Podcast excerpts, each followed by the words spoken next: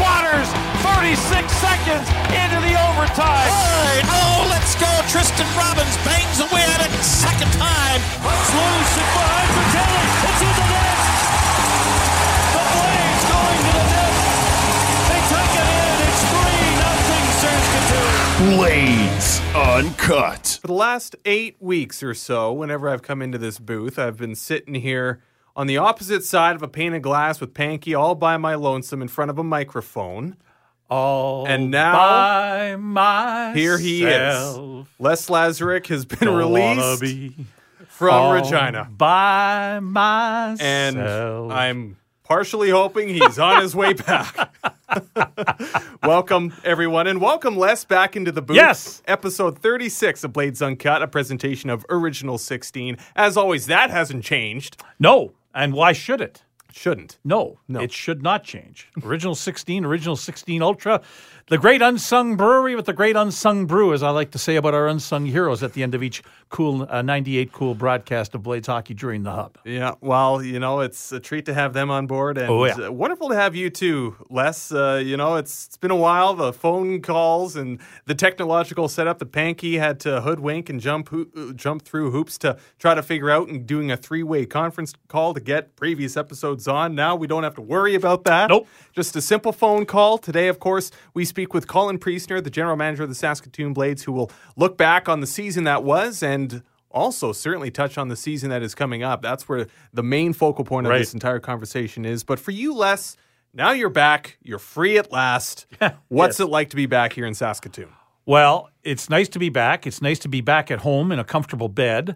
Uh, it's nice to have my wife around and the dog around and uh, uh, shaved myself. I no longer have the beard going. I hardly recognized you that, last game. That I- that, yeah. that lasted uh, what? I, I guess I started that on February the twentieth on my birthday, and uh, I shaved it off on May first. It was a great decision. Thank you. Yeah, well, no, I like I say, I hardly recognized you. Tyler Warwick and I carpooled down to Regina to catch that last game. I got a sneak peek on what that beard was looking like, so you're looking a lot it cleaner. was it was pretty days. it was pretty scruffy. Yes. yes. I had a couple of punchlines ready to go if you hadn't shaved it already. Uh-huh. Well, as always, this is uh, uh, Blades Uncut, a presentation of Original 16, but it's also a presentation of Tint Center Saskatoon, Saskatoon's premier window film provider. Visit them at tintcenter.ca or shoot them a phone call at 683 3456. Lots Correct. to get through this episode. Mm-hmm. Less exactly one week ago. What am I trying to say here? Exactly one week ago, this season, whatever you want to make of it, the calamity of what the last 10 weeks were came to a conclusion. And I got to give a huge, huge shout out to the entire Saskatoon Blades hockey team. A 16 5 2 1 record, finishing third place in the East Division. Many are considering it one of the best seasons in fran- certainly one of the best starts in franchise Yes. history for sure. You know, for, for you to be a part of that whole experience, be not directly in that tier one grouping of the bubble, but the next best thing must have been a, a just a crazy experience for you. Well, it was a crazy experience. Uh, just from the idea that you go down on March 10th originally, a few days before the season starts. Uh, lots of anticipation, a lot of unknowns as to how things were going to work. Uh, is your equipment going to work? Are they ready to allow broadcasting to happen? Is everything going to interface properly and you're going to be able to get on the air? All those sorts of things. And they all ended up being positive responses.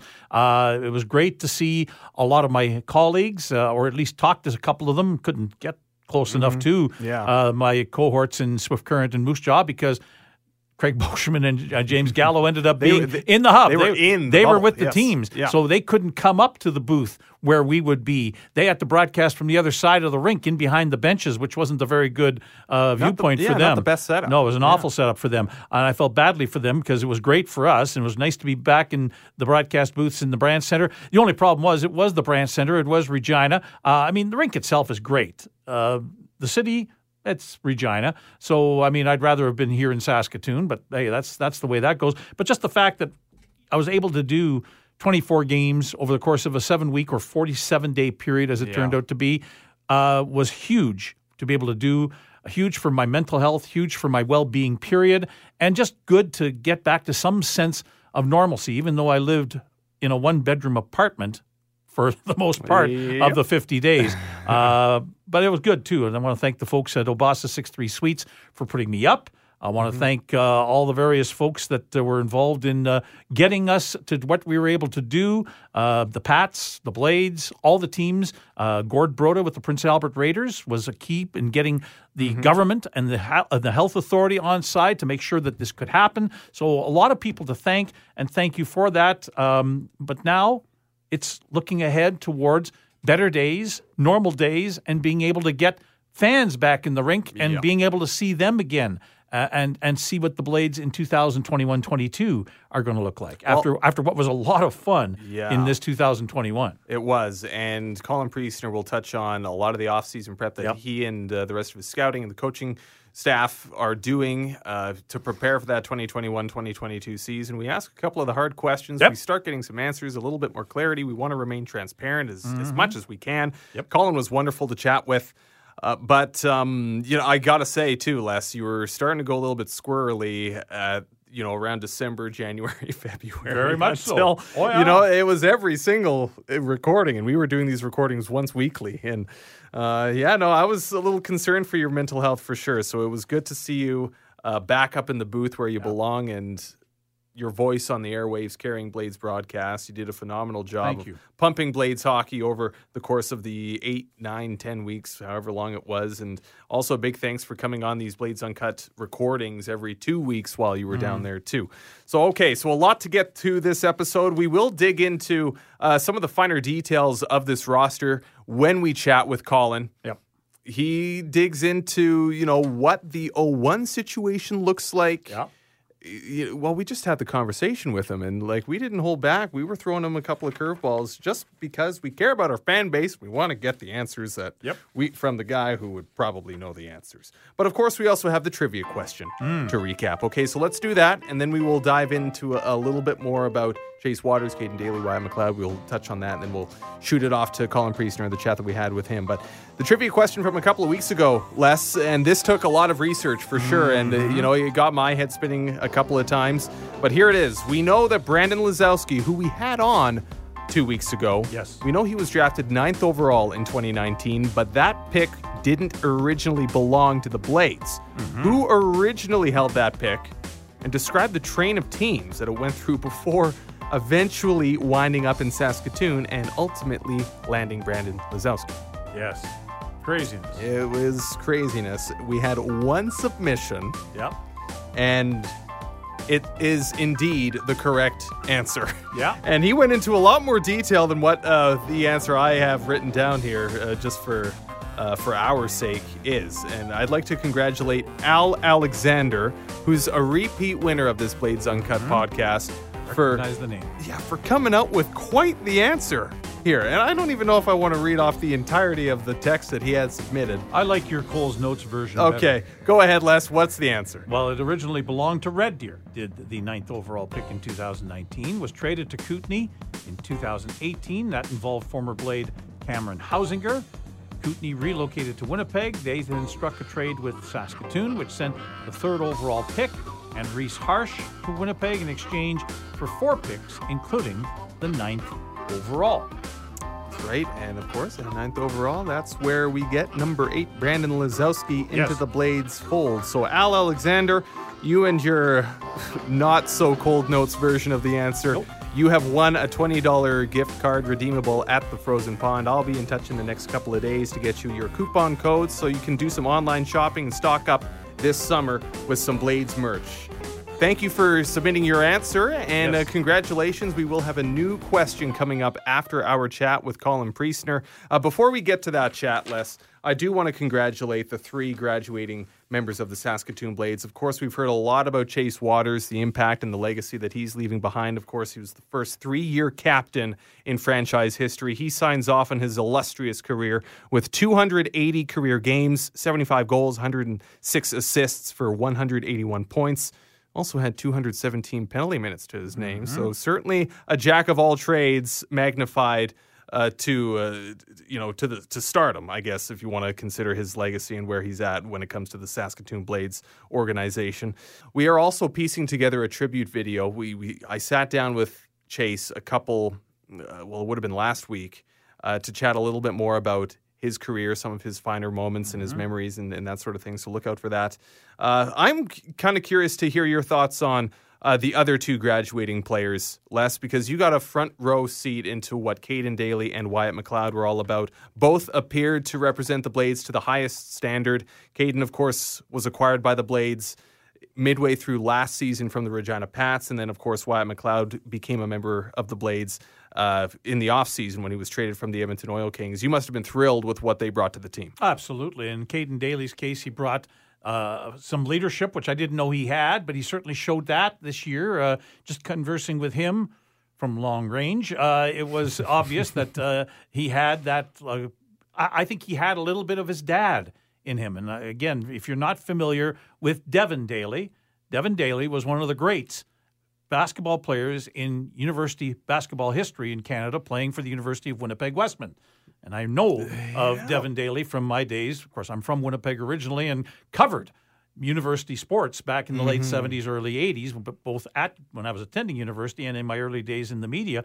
Um, Devin Daly was one of the greats, and his son has a lot of those attributes that dad has, and leadership was one of them. The other one that he has that is his alone is his skating speed. No, it's phenomenal unbelievable. Yeah. skating speed. So that was something to be able to observe. Uh, and, and Caden brought a work ethic as well, which is something else he would have picked up uh, legitimately from father. So Mm-hmm. uh, good on Caden. It was great to have him along. He was a former first round pick in the Bantam draft by the Brandon Wheat Kings, and uh, a great way for him to finish off his final 46 games in the Western Hockey League over a season and a half or two seasons, or however you want to look at Yeah. it with the Blades. When it comes to Wyatt McLeod, as you'll hear from Colin Priestner, he never met the kid until after the season was over. Yeah. Uh, and I'm still waiting for that opportunity. I don't know if it's ever going to happen. I hope so. Because Wyatt McLeod to me is Scott Walford 2.0. Uh, Scott Walford, what he brought to the team in 2019 20 is a very good defenseman and a very good human being, a very good person. Those same attributes can be found with Wyatt McLeod. He scored some big goals in the hub. He had a, he played a lot. Yeah. I mean, when the Blades had some injury issues, especially late with Aidan De La Gorgendiere going down, Tanner Molendijk going down, uh, it wasn't unusual for Wyatt McLeod to play 30 plus minutes. Ryan Marsh having the background with him from their days together in Edmonton, as Wyatt was a 16 and 17 year old. I mean, Ryan Marsh leaned on Wyatt McLeod a lot during the final eight games of the regular season, and uh, he didn't let him down. He was he was tremendous, and I hope the young man gets an opportunity to do what he wants to do in hockey, uh, further his career, be it at the U sports level possibly, or if it maybe involves professional hockey. But uh, fine young man, based on what I again was able to glean from listening to and talking to with him, and I hope he has great uh, things happening for him as well. Yeah, uh, you know, I think the same can be said for Chase and for Well, Caden. Both. Chase. I know, Chase goes right? without saying. Uh, that one, I'll I'll start crying again if uh, we get into this too far. Well, yeah, some tears were nearly shed with Oh. our chat with Colin. Exactly. Tears were shed uh, this day one week ago. Yeah, uh, sure were. and I'm sure a few have been shed ever since as well. Yes. I'm looking at you, Janice Wouters.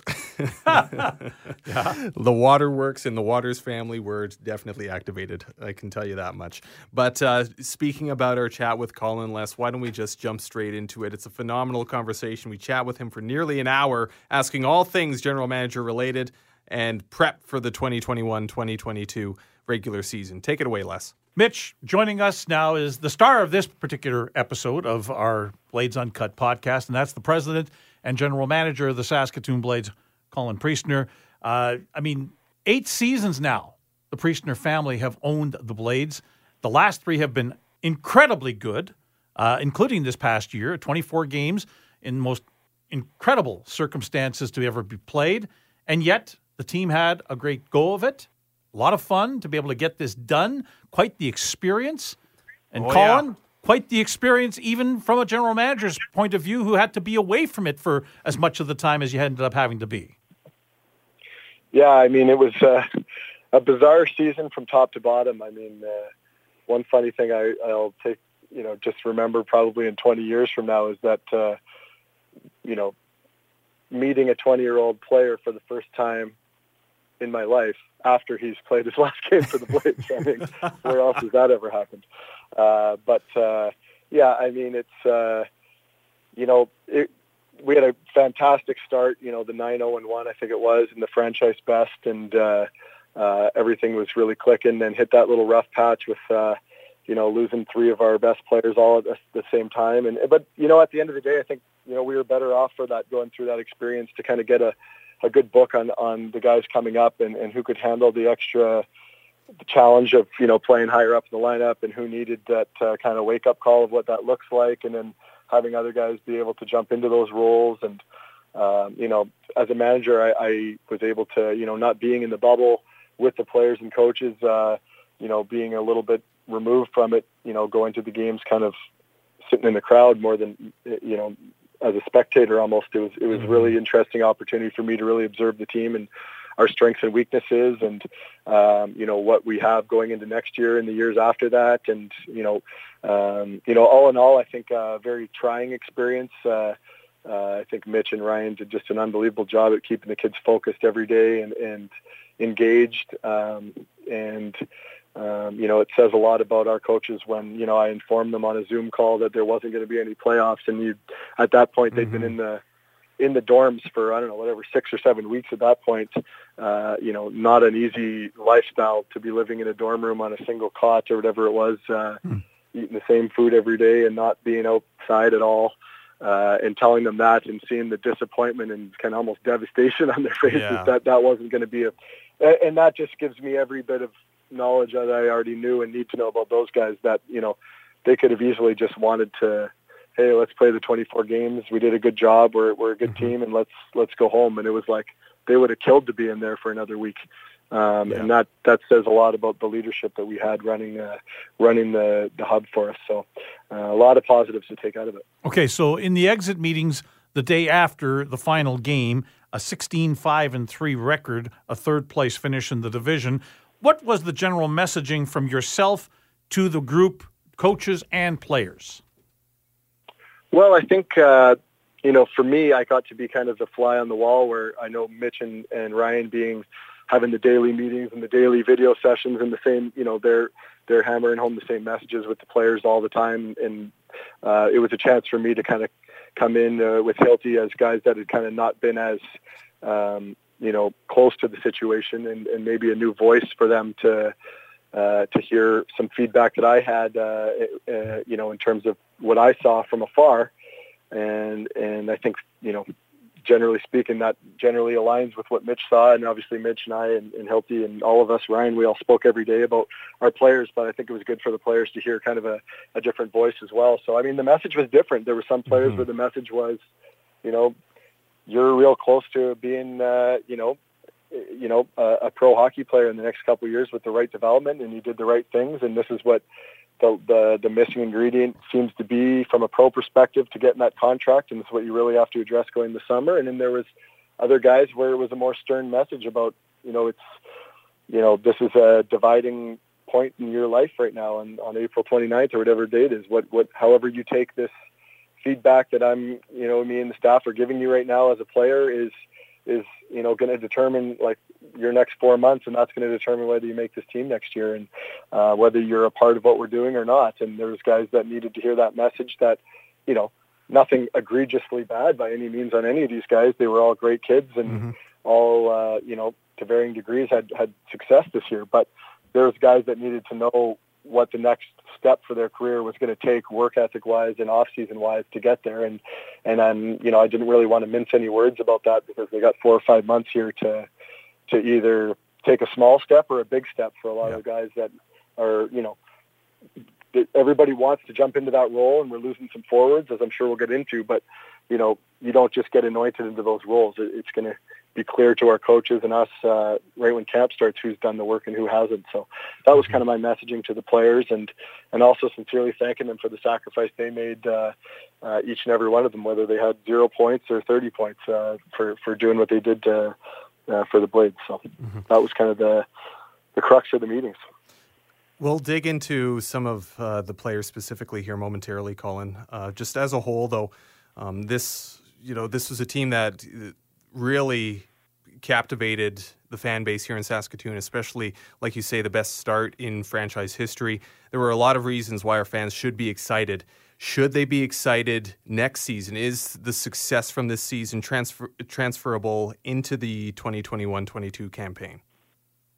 Uh, definitely. I think everyone has great reason to be excited. Uh, you know, there's, you know, things we need to do as a management uh, to, you know, add some pieces that we're going to be losing, but, uh, you know, that's a challenge we're up for. And, uh, and, uh, you know, there's different means to doing that. And, uh, you know, there's the Euro draft. There's, um, you know, we have, you know, eight eight def- returning defensemen that we we like all eight, and I think other teams would like all eight as well. And we've got, you know, two goalies that are both starting goalies uh, in this league easily now, and then we have two really good young goalies as well that are knocking on the door to to want to back up next year. So, um, you know, we have some assets that we can we can move and and uh, try and use to address things. But I think there's a lot of reason for optimism and when we came in eight years ago, it sounds it's a long time now, almost a decade. But uh, our plan was always to build this thing right and, and grow it incrementally. And I think we were the only team in the entire Canadian Hockey League that,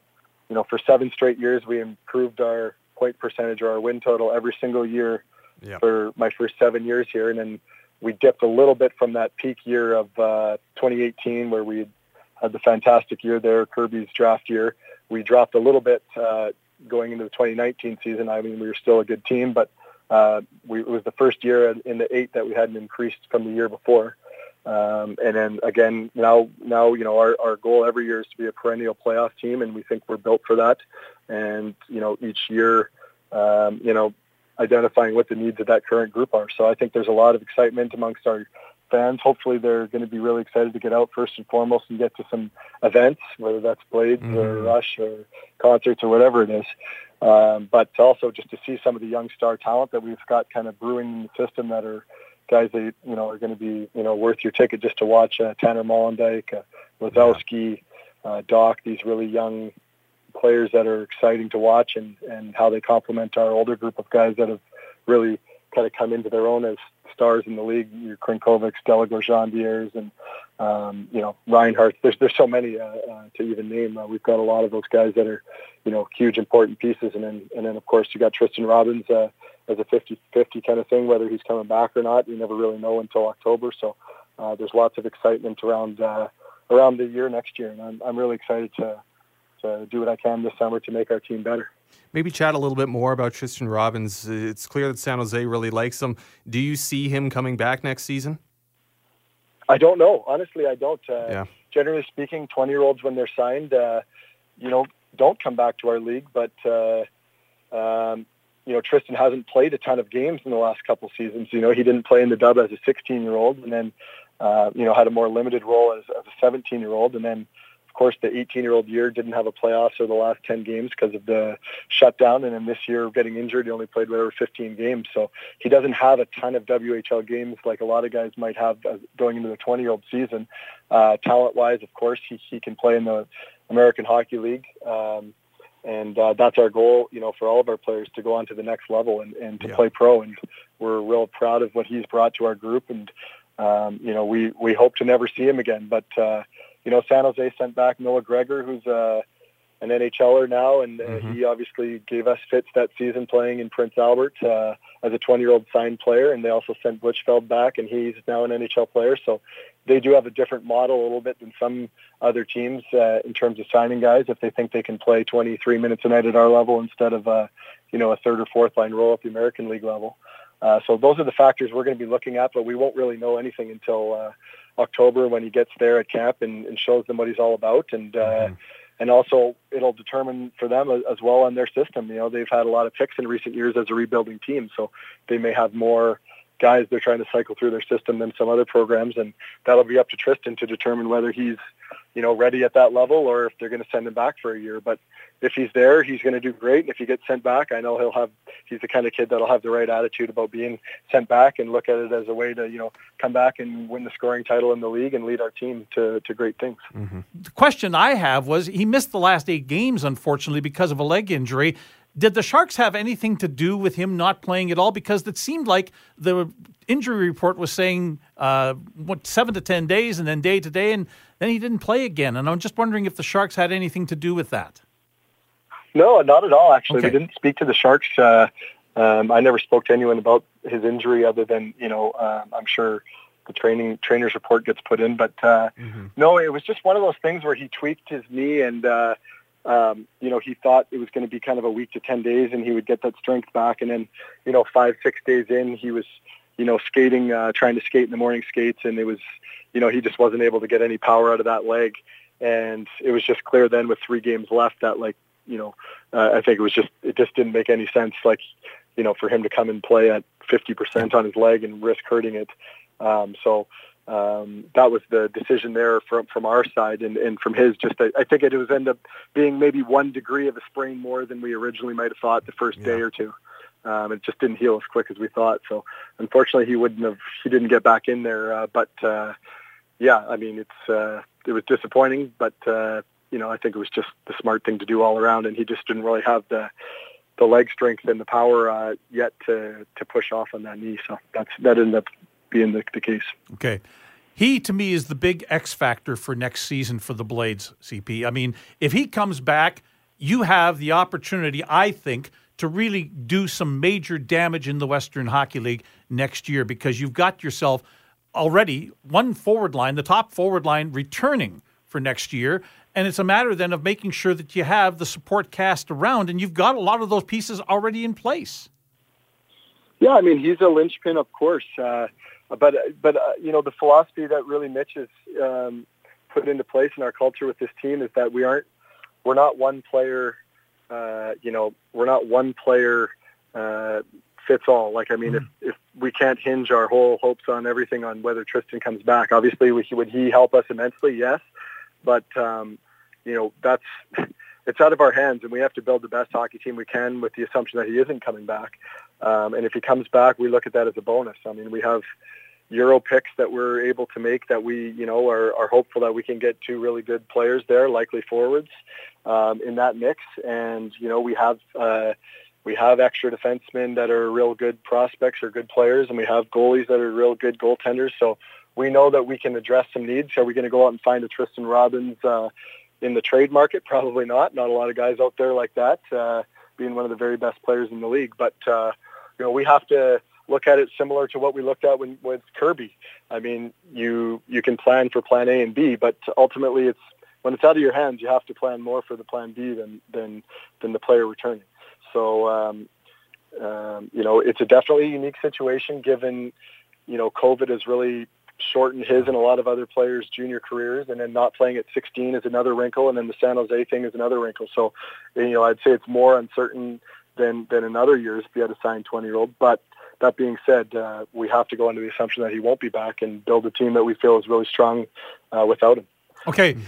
Mitch Love is down in Texas attending that World Under 18. Uh, is he the only one from the organization down there? And what are you hearing? How important is having some presence of the team down in Texas at the World Under 18s?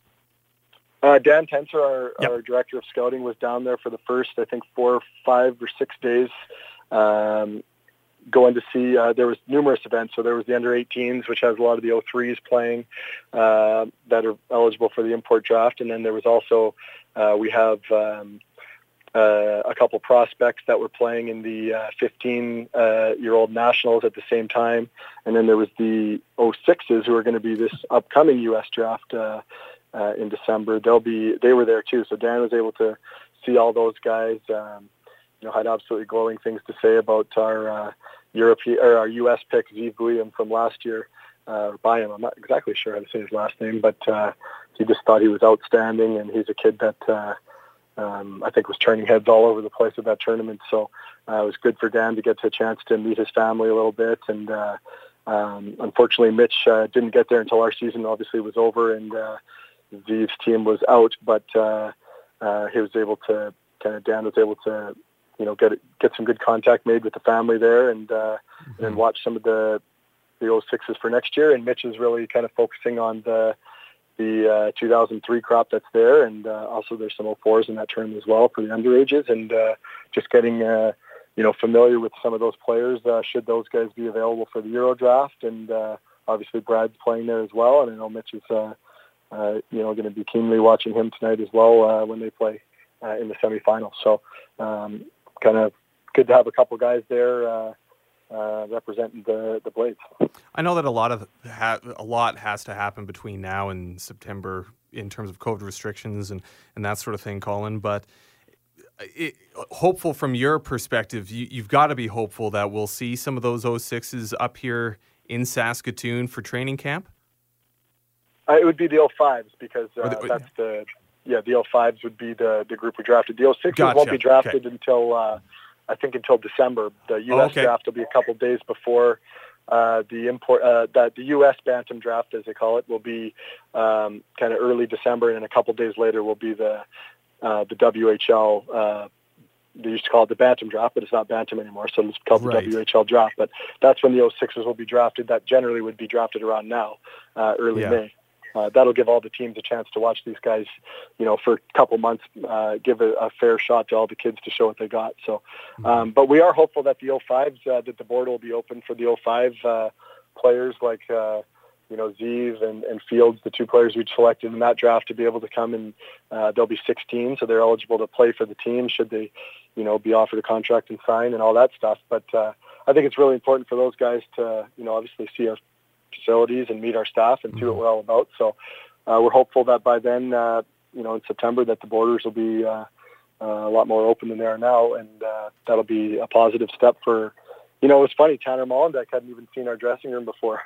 you know, that's funny to play a season and never even seen our dressing room. So right. it's just a unique situation. So uh, we really just kind of uh, are dealing with everything uh, kind of day by day in that in that respect. Yeah, I know the uh, 2020 Bantam draft took place uh, a year ago and about two weeks or, or something like that. It was back in April. Yeah, yeah it was at the end of last April. Uh, is there any indication on a draft lottery or an order uh, in that regard, Colin? Yeah, um, I think they're going to be releasing something about that here as a league in the next week or two. But uh, um, you know, there's going to be a, a, weighted lottery system. I think was what the competitions committee in our league came up with, where uh, it weighted the results of this season, but not as heavily as it would in other years. And There's going to be kind of buckets of A, B, C groups um, of teams, and a bit of more of an ability to move up if you win the lottery than you would. You know, more teams involved in the lottery, and you can move up. But um, you know, the top top spot being reserved for teams that are in that C, you know, uh, group of teams uh, standings wise that were at the bottom third of the league so far uh, in in their points percentage because some teams played less games than others because of COVID. So uh, it was a system that they kind of put together and uh, you know weighted a lot of factors and. Uh, you know, I'm sure there'll be teams that you know jump up or move down, but in general, I think the spirit of what the competitions committee and the league wanted was, you know, for those teams that were closer to the bottom of the standings to be, you know, mm-hmm. having the higher picks, generally speaking in the first round. I think as the second round goes, it'll be more um, just standard order and go from there. You know, every off season, Colin, some difficult decisions have to be made, and there are a, a number of really, really good O1s that are on this team that that looked like they are certainly worthy of returning next season. But of course, you're handcuffed. You can only bring three O1s back into the mold for next year. Are there any bulletproof players who are guaranteed to be coming back? Anything along those lines?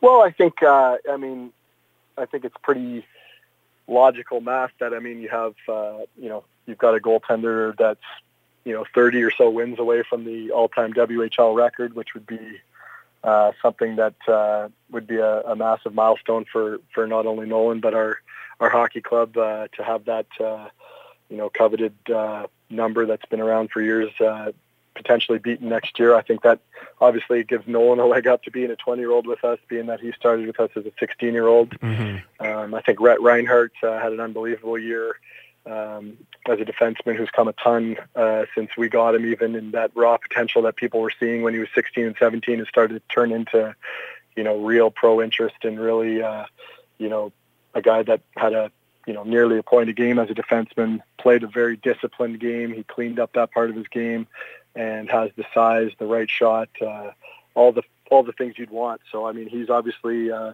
a guy that's likely to be back, and then you know the Robin situation puts everything in flux in terms of you know our other 20 year old spots. You know we've got three forwards that played on that line together for a majority of this year, and Morozov, Patrician, and Stevenson that all brought different things to the table and all all you know showed that they can play in this league as 20 year olds. So um, you know we we won't really know until we know on Robins, but uh, you know that's uh, going to be you know an open competition for the guys that are going to be at camp to to try and earn that spot. And um, you know we you know nothing's ever set in stone, but I think those are kind of you know where we're we're currently leaning right now. And uh, um, you know they're just uh, we we made a pretty big commitment in terms of acquiring Rhinehart, and uh, uh, you know we we got a first round pick for Florchuk and flipped it for flipped that first, and, and, we got a third back as well. But we flipped it for Rhinehart. so you know he's a guy we made a pretty big investment in. And uh, when you make an investment in a player and they show the type type of gains and improvements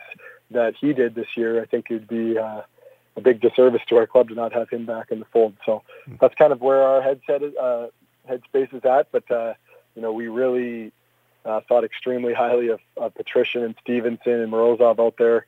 Uh, Patrician was a guy that was just you know, really opened a lot of eyes for, you know, what he brought off the ice, what he brought to the center ice position in terms of, you know, winning draws and battling. And I think of that game where, you know, Robins was out early in the game and we were shorthanded and he was playing, you know, got moved up the lineup and was penalty killing. We were in penalty trouble and he was just, you know, he got stitches and came back in the third, and like, it was an unbelievable performance by him that night. And I'll never mm-hmm. forget that game uh, for a player that's kind of an unheralded guy and a unassuming guy to have a game like that. And that was really what his season was all about. And then obviously we know Stevenson uh, is a guy that can score and he's got skill. And I think he was learning Mitch's system more and more as, as things gone on. I know his scoring dried up a little bit there at the end, but uh, we think he's a guy that can certainly score 30 goals next year as a 20-year-old in this league. And then Morozov, I know didn't have the offensive season he wanted, but uh, boy, every night he had chances and shots on net and really drove the morale of the team and really brings a ton of attributes off the ice as well as versatility. So we love all yeah. three of those guys. So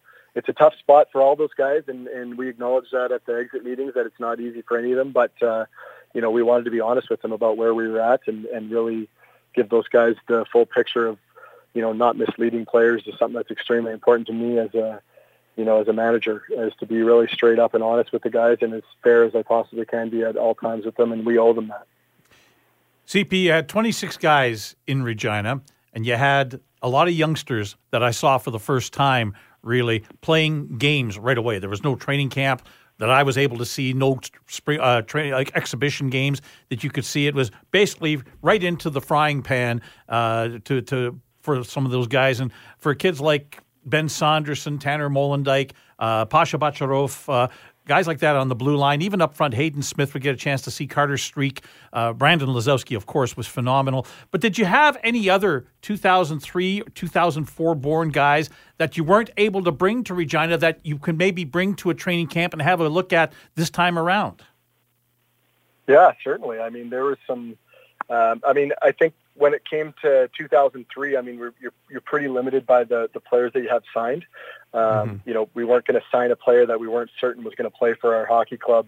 Um, you know, just to kind of get them there. That wasn't that wouldn't be fair to them or, or us or anyone. So uh, at the 03, 17 year old age group, that wasn't really, you know, an option. But you know, we definitely had some guys that had, uh, you know, whose seasons were over. Should we have been able to bring more players in? Uh, you know, there were some 04s that weren't able to come that we, you know, had, uh, you know, that we think are going to be good blades one day. I think of a Ty Deneau in. Uh, Ty Deneau in uh, Red Deer had a really, really good season playing with Danielson on his line uh, in Red Deer before their season got shut down. And he's a guy that uh, you know I think we're all very interested to see at camp, and um, has kind of really developed um, from from where we drafted him later on in the draft. And uh, you know, there's an American player named Julian Beaumont that had a really, really good season in the U.S. Uh, for the Dallas Stars organization, and um, you know, he's not signed with us at this point, but uh, a guy that really kind of uh, showed what he was all about at some national level events that we were able to be at uh, or watch online. And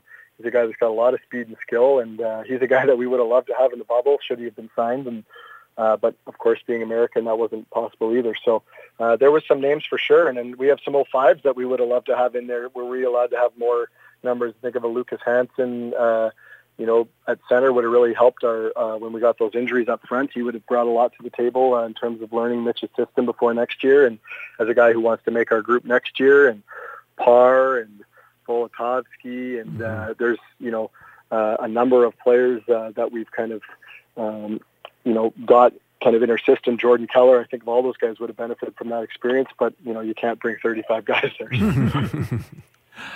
One guy I do want to ask about, and it's a 2003 born center from here in Saskatchewan. What is the status of Jaden Wiens?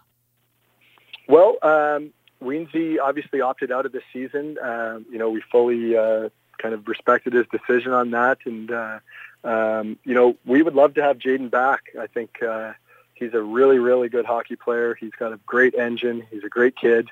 Um, I think uh, there's nothing but uh, you know open arms for us uh, uh, towards uh, him returning next season, and I know he'll have uh, you know the next couple you know weeks or months here to decide um, you know what he wants to do with his career and and, um, and what he wants to do with his future. But you know we we certainly want him back. He could you know be a big big player for us uh, next year and. Um, you know, he had a great season at 16, and he brings speed and skill to our lineup. He's versatile as well. He can play center or the wing, and um, you know, he's a guy we really want back. So uh, that's up to Jaden in terms of where he's at in, uh, in his life. Every everybody's been affected by COVID differently, and we have no judgment at all on anybody's um, decisions that they made during COVID for the, what was best for them and their family. So, um, you know, we'll be in discussions, of course, with his family and his agent and all that stuff about. Uh, our uh, thoughts for him next year, but I know our players would love to have him back, and, and so would we. Okay. Colin, I you know, this question was going to come up sooner or later. We can't let you go without asking it, but Chase Wouters, of course, has quite the name to him, especially when you consider the impact that he's had in the Blades organization. And you certainly referenced that in the post game following his last career game. Maybe take us through that moment and how special it was for you to to tap into the Zoom call and give him the news that his number 44 was going to raise, be raised to the rafters.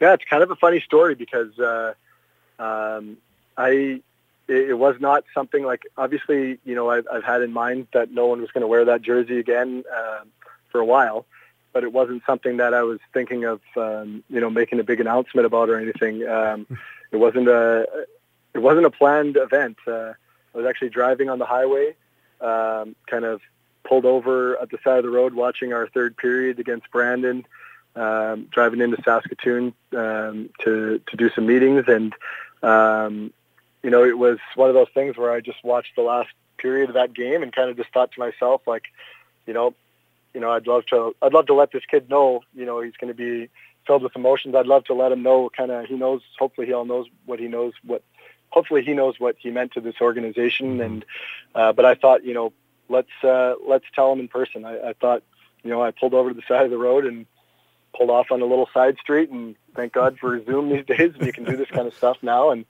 you were uh, great, uh, Bacher, to get things uh, get me on quickly with him. And uh, honestly, I didn't even think it was going to be on the radio. I thought it was just going to be like a chance for me to look at him face to face after the game and, and sincerely thank him, since I wasn't in the bubble, so I wasn't able to do it in person.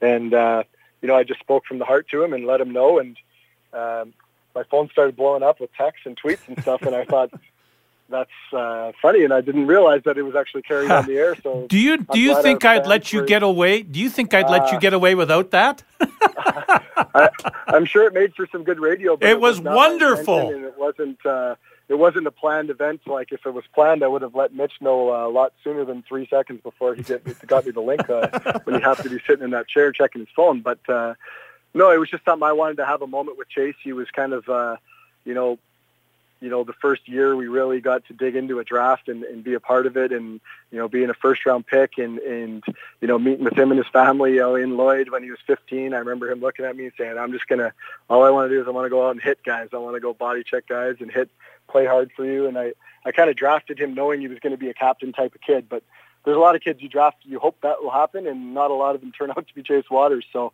um, it was a special moment that I'm glad I got to share with Chase, uh, on the Zoom. And then, you know, I'm glad everybody else uh, at home and the parents got to hear it as well. Uh, um, it wasn't the intention behind it, but uh, you know, sometimes good things happen for a reason, and uh, I'll never forget that little dirt road I pulled off of an hour away from Saskatoon and was able to have that moment with him. And, uh, you know, when that ceremony is and all that kind of stuff, you know, I think we can save that for the future. I don't think we need to do it uh, anytime in the next, you know, few games or anything like that. Mhm. We've got time, but I think he needed to know what he meant to the club, and I know he did. But uh, I I wanted him to hear it from me.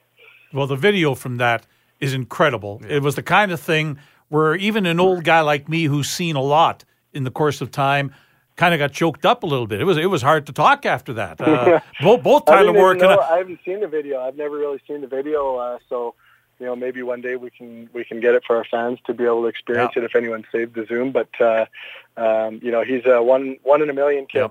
And uh, I told him when his pro career is done. Uh, he can he can come be a coach for the Blades, or he can be a general manager at one of the dealerships in our group or one of our other businesses. He's the kind of guy you just you want to have, you know, making decisions, and you want to have that guy, you know, in your life, of course, but you also want him uh, on your team no matter what business in- you're in. So, uh, uh, and his family too. Scott and Janice are amazing. So, um, you know, he'll leave a legacy behind, and uh, it'll be tough shoes for the next captain to fill. But I think everybody knows no one's going to fill those shoes. It's going to be a, a new a new pair of shoes to fill, and uh, and no one's expecting anybody to come in and have to try and be what Chase was because those guys don't come around very often. Tyler Warwick was a puddle, and I wasn't far behind I him. know. I'll I was, tell you that. I was you too. really struggling. Yeah, there you go. no, it was beautifully said, Colin, and it was wonderful that our fans could experience that raw emotion as it was happening as well. Of course, Chase isn't the only one who's gone through a send off, who's graduated now from the WHL as a member of the Saskatoon Blades. There's Caden Daly, and like you already alluded to, you met Wyatt after he had played his final season with the Blades, a very uncommon circumstance. But what can you say about Caden and Wyatt and the way they represented the Blades in their final season? Yeah, I mean, for both those guys who weren't with us for a long time, but they were here for a good time. I, I mm-hmm. told them as a joke, but like, you know, Caden. Firstly, I mean, he really helped our group last year. We were in a bit of a rut after we didn't, you know, we didn't get Kirby back, and that was kind of that albatross that was kind of hanging around our team's neck all year. And you know, you wondered if he was coming back, maybe at Christmas or something, and everybody was kind of on pins and needles. And and then I think after the deadline, when we made some moves there, we brought in Rhinehart, but Daly really helped our group and Fasco Rudis up front. But Daly really helped solidify our depth and bring some speed and leadership and, you know, being a smiling face around the room that was a bit stressed, I think, with the expectations being so high that year. I think, you know, everybody, you know, we, we, he really brought a lot to the table off the ice, but he also had the ability to play in the third line or the first line or the second line. He was up and down the lineup and penalty killing made our penalty kill better. And then he really just brought everything he did last year, but he really brought it up a, lo- a notch this year. And I know, I know like him and Chase and- Wyatt were big believers in, in the same philosophy I've always believed in, which is it doesn't matter if you're 16 or 20. There's no ages on our group. Like, you know, Chase was, you know, I know his last meal on his pregame, he was sitting with Sammy May, a healthy scratch kind of on the last game of the year, and mm-hmm. that's who Chase chose to have his final kind of lunch with. And that's the spirit of what we want our group to be about. And Wyatt and, and Caden, you know, there was no big dogging because they were older vets. Like it was all about including the young guys and bringing those guys along. And I know the, you know, the Streaks and the Smiths and the young guys that were up front uh, learning the ropes. I think Caden taught them a lot. And same with Wyatt on the back end. I think there's no coincidence that, you know, Rhinehart, you know, really took a big step in his career, but playing with Wyatt really helped him in that, that respect in terms of his approach, his demeanor, all those things. And, and, you know, Wyatt had a huge impact in a short time on our young defensemen. I think of a guy like Tanner Molendijk or Pasha Bocharov and, and um, Saunderson and Schneider, these young guys that got to learn off of him for those 24 games. That's why we made that trade. It was, it was so he could be there showing those guys the way for when he wasn't there. And, and I know Della uh, obviously valued his time learning from McLeod as a leader on the group next year. So uh, we're, we're so thankful for both those guys. CP, what's next? What, what's on the chronology, hockey wise, for you and the Blades over the next few months before hopefully we get to be at a training camp in September? Well, I mean, first and foremost, we've got the Euro draft. That's going to be, you know, a, a, a different Euro draft in some years because, you know, there is still some uncertainty with the borders and some guys deciding whether they want to kind of commit their name to coming next year or want to kind of see what things are doing in October, which doesn't help teams now taking a pick in July. So we'll have to kind of weigh the risk reward on some of those guys. Uh, we want some we want some impact euros. You know, we're not afraid to take a, a little bit of an older euro if we need to to try and fill the void that's left by some of those graduating forwards. Um, obviously, uh, you know, it would be a, a grand slam home run to be able to to get a Brad Lambert uh, to to commit to the Blades. Uh, you know, that's something that we're actively kind of, you know, working on every day. Uh, and then also, you know, we do have, you know, we have eight defensemen that we think are every night players in this league and good prospects and good players. And, you know, ideally, you know, we can look to maybe potentially move a defenseman for some forward help. And then again, we've got a lot of really good goalies in our system and, and potentially using that to help our forward help as well. So those are the things that I'm going to be working on with Hilty, Dan, Mitch, all the guys, and we're all kind of in, in conversations about, you know, different things that are out there. And now that the teams are finishing up their seasons in other divisions, I think things will heat up on the conversation front. You got a bunch of you got 22 GMs who have been kind of hamstrung to make any moves for a year and a half, and these guys are itchy to make make things happen and help their clubs. And everybody wants to get back to you know being a manager and, and you know really working the roster and, and, and doing that stuff. Uh, as am I. So I'm excited for what the next few months hold, and and then also we have some prospects that are you know we have some American prospects that we really really like that we want to have a chance to. I know whether if the borders closed, you know Mitch has a Mitch has his residency in Everett uh, during the off-season months, and maybe there's an opportunity for Mitch to meet with these guys uh, in Everett or go down to their states to, to visit them if they're not able to come up to Canada. And you know, Mitch is an unbelievable ambassador for our program and someone that we, you know, for you know, we we just absolutely think he's he's the best coach in the league, and every, any bit of help he he brings us off the ice recruiting these players and helping with our uh, young young players, and you know, is invaluable to us. So uh, I know Mitch is going to be really looking to to you know join that fray in terms of um, helping us with some of these American guys and Europeans and all that stuff. So we're we're extremely fortunate to have him uh, have him in the organization, and uh, so all of us are going to be working together to try and mm-hmm. give our fans the absolute best team we can, starting uh, in October, and hopefully a, a sold out crowd or whatever capacity sold out is, and um, there's some really exciting times ahead for the Blades. But there will be some R and R for you and the family, right? Well, I mean, uh, if everything's shut down, I mean, uh, the parking lot is uh, the that's, big destination right now. But that's uh, Alberta. Hopefully, yeah, maybe July or August. But I've had enough. Art, I've had enough shutdown. I've done enough children's books that I've read. I've watched more Elmo. I've I've I know every Peppa Pig book and episode back to front. Like I'm ready to make, I'm ready to make some stuff happen here. Um, and uh, it's finally warm out, so we can get the bikes out. But yeah. uh, um, yeah, where R and R is kind of on the back plate for me. To me, I look at the last year and a half as great family time that I've been able to have.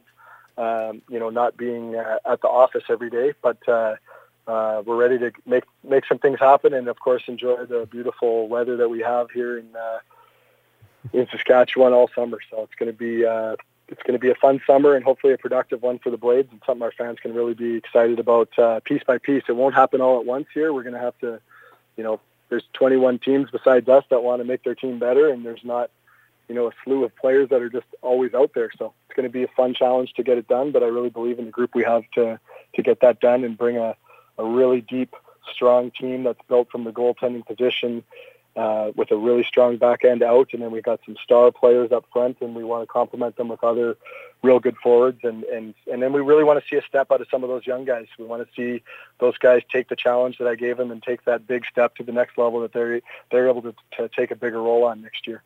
Tennis rackets then been restrung, and your golf clubs are shined up, ready to go though. The golf clubs are dirty, but they are ready to go. They're open. The tennis rackets are probably hastily strung, but uh, I would love to get out and play tennis right now. Unfortunately, with some of the restrictions, it's difficult. Yeah. But uh, um, my wife is probably looking to get out there and show me a thing or two. Being a former university tennis player herself, she uh, loves to get out there. So we'll probably hit as long as it's limited to households, and then. Uh, I don't know if there'll be any tournaments. I kind of came out of uh, tournament retirement two years ago and tried to play a few senior events, which sounds funny, uh, 35 and ups, and I enjoyed those as much as they made me absolutely furious with my level of play and fitness, but uh, they motivated me for sure.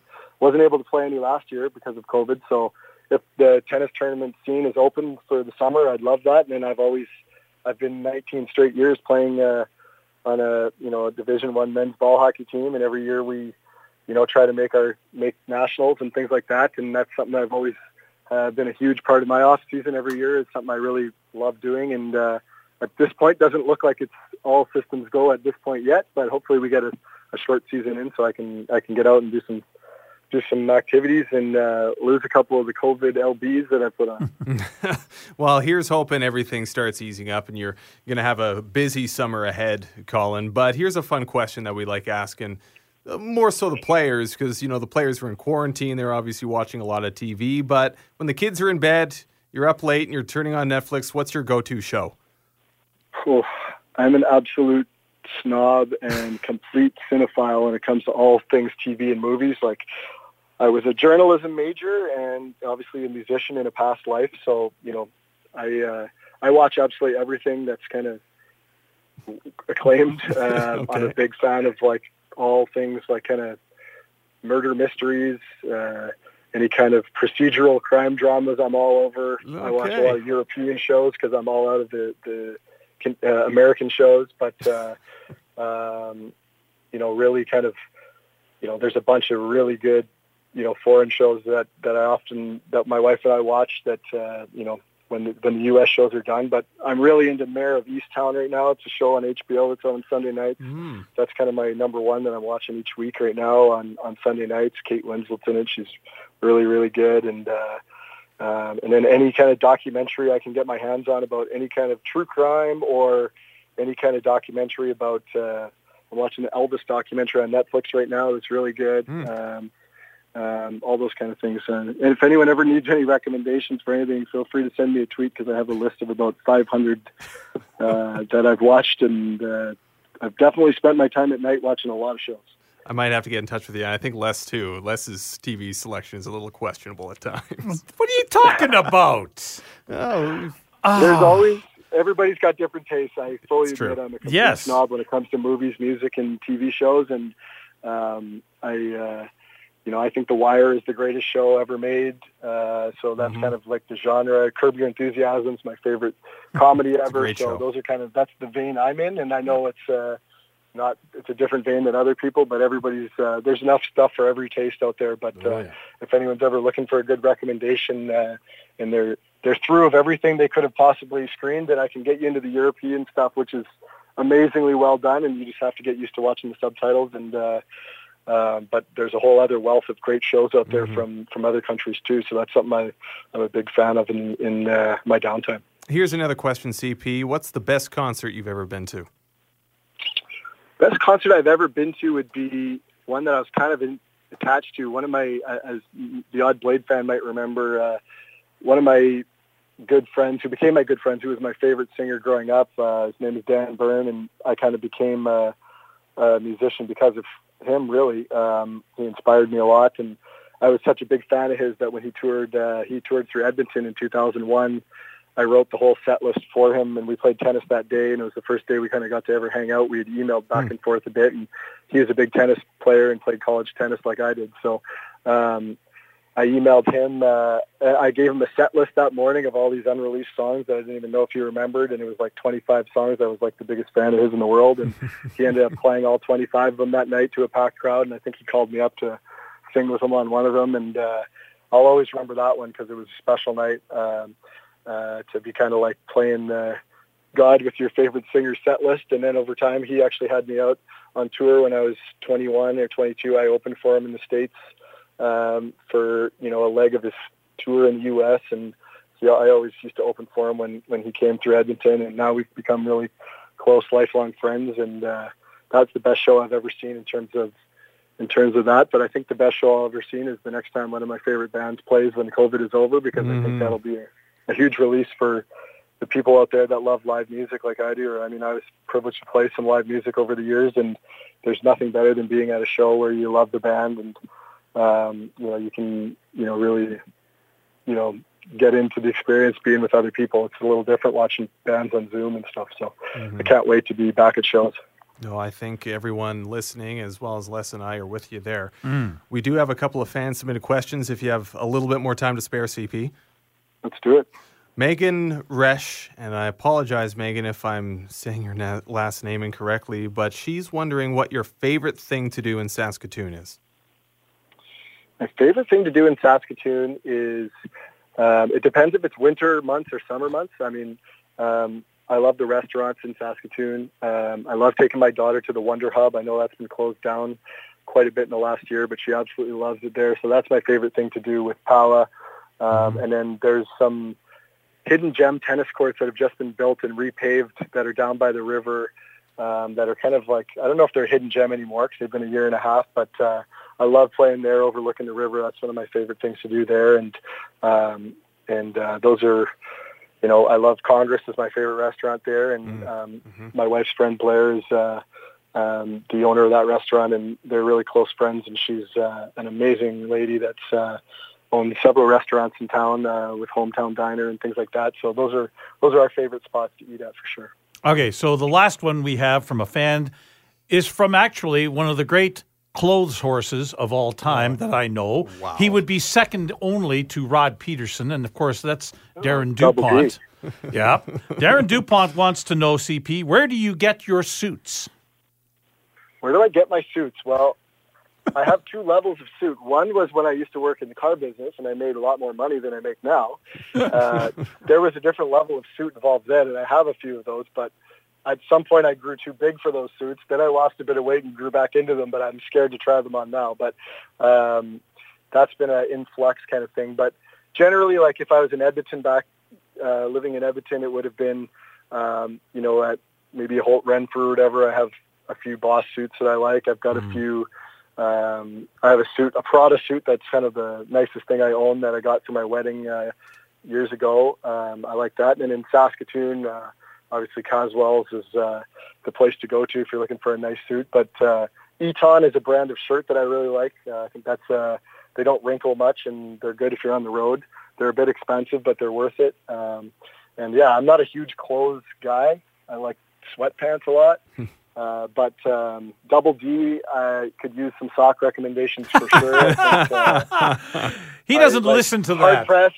Hard pressed has some good socks. Yeah. I think my Yeah. wife obviously does the merch for the blades. She could probably send in some blade socks. There's a lot of. I mean, he's up his style game big time since we all first met him. When I first met him eight years ago, I don't think we would have seen the kind of Euro, Euro Metro kind of look that he's really formed himself Yeah. into. And uh, um, you know, there's some questionable decisions at times, but ultimately you always got to give credit to the guy that's willing to put himself out there. And uh, Double D always does that. So that's uh, Oh, yeah.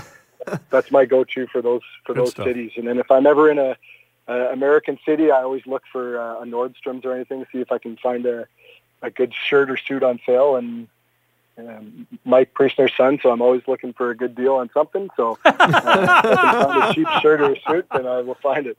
Retail is not something I enjoy paying, uh, generally speaking. Giving dad the jabs. I like it. Yeah. and My dad growing up would walk literally in West Edmonton Mall. I remember growing up, there would be a, a music world that was on like one far side of the mall, an HMV that was like a 25 minute walk on the other side of West Edmonton Mall. And if my dad had found a flyer that said the new Bob Dylan CD that he was going to buy was twelve ninety nine at Music World and fourteen ninety nine at HMV, he would walk the entire mall. He'd like, why the hell would I pay two dollars more when it's over there and I've got two legs? So I've always looked at that uh, philosophy, and he's always instilled that in us. So and he's still like that to this day. And often I have to remind him that he doesn't really need to do that anymore, No. but he still does. So. Words to live by, for Yes. sure. CP, this has been a complete treat. Thank you so much for sparing the time. Awesome, guys. Well, have a great summer, and hopefully there's some uh, cool news coming in the on the down the pipeline that'll keep everybody kind of going over time here, and uh, we'll we'll be talking to you soon. Very good. Thanks, CP. Thanks, guys. Excellent. Okay, take care. Take care. Tremendous conversation with General Manager Colin Priestner, diving into some of the nitty gritty, the difficult talking points. Obviously, it's it, every general manager is put into a, a difficult position in the offseason because there will be some difficult decisions that need to be made as the the team building becomes more apparent uh, as we approach the fall. Uh, Colin uh, did a great job of providing a little bit of clarity to our fans. The biggest thing I think that comes out of all of that is that the build for next year. And I think that's what a lot of fans are curious about. Yeah.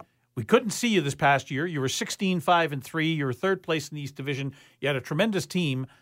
When we come back to the rink, are we going to have something similar? Are we going to have that sort of a thing to look forward to? And that question is going to be difficult to answer. And the key thing being Tristen Robins. And the idea being, as Colin said, the 20 year old situation for next year, they're going to build and get ready as if he will not be back. And if he does come mm-hmm. back, well, then you make the adjustment. Because if he does come back, the Blades are a serious contender. if he doesn't come back, go. they're still going to be very good. They will. Yeah. They're still going to be good based on what I saw this year. Yeah. But they'll be fantastic Yeah. if they get Tristen Robins back. And especially too, if you're adding in two European forwards that are likely to be picked in the NHL draft. You know, if there is a franchise in the Western Hockey League, Mitch, that deserves some good fortune to come their way after having had all kinds of people in the past not come back to them when they should come back to them. And I can go all the way back to Curtis Leschyshyn. I can go back to Rhett Warrener and Ian Gordon the same year. Yeah. I can go back to uh, uh, Scott Sissons for a while. I can go back to Kirby Dach. This franchise has been for lack of a better word, screwed over by professional teams losing top end players. If they can get some luck and have Tristen Robins come back and and add Brad Lambert as one of their Euros, oh, Are you kidding out. me? Look, are you kidding Ouch. me? yeah, Lick your chops in anticipation. But again, it's those possible. are those are that's Hey, possible, but they're possible. but they're big ifs. Big ifs. There's that's a- all I'll say now. there are. It is a big if. Yeah. Let's say hypothetically, Lambert and Robins are not available. Oh. Yeah. This season. Okay. We've got Nolan Maier, who Colin also touched on, is Mm-hmm. approaching the WHL record for most wins as a goaltender. Yep. Rhett Rhinehart on the defense. Those are the two catalysts that that uh, that CP alluded to that will be coming back. So what do you do? Well, you stock. You you you need to fill some holes, some goal scoring holes. Up front. Yeah. Definitely forwards. because with losing Robins, you're probably losing forty to fifty goals, yep. right? Yep. But you can also gain that back with a couple of really good European draft picks. Yes. You know, so I don't want our fans to be too concerned about this whole Tristen Robins situation. And I really do like how CP went into detail Yep. saying that we're building this team with or without Robbie. It's a matter of, you know, if he comes back, great. But if he doesn't come back, great. Yep. We're still fine. That's right. Okay. It's Yep. wonderful. So, no, but getting fired up a little bit here, Les. Oh, I'm, I'm excited. I know. Is it There's October yet? Reason to be excited, for sure. the time, that, well, I mean, the off-season uh, clock is ticking closer and closer to next season. yes, so. it is. That's right. Okay, let's shift gears now into the trivia question. Uh, j- just tremendous to have CP uh, shed a little bit more light on his perspective of announcing Chase Wouters as a number, his number 44, to be lifted up to the rafters. He will be joined by five other numbers when that day comes. The question is name the five other numbers and the six names that Wouters will eventually join when his jersey is retired. Hmm. Good question. If you've been to the rink at all, you've seen those banners, you know exactly who they are.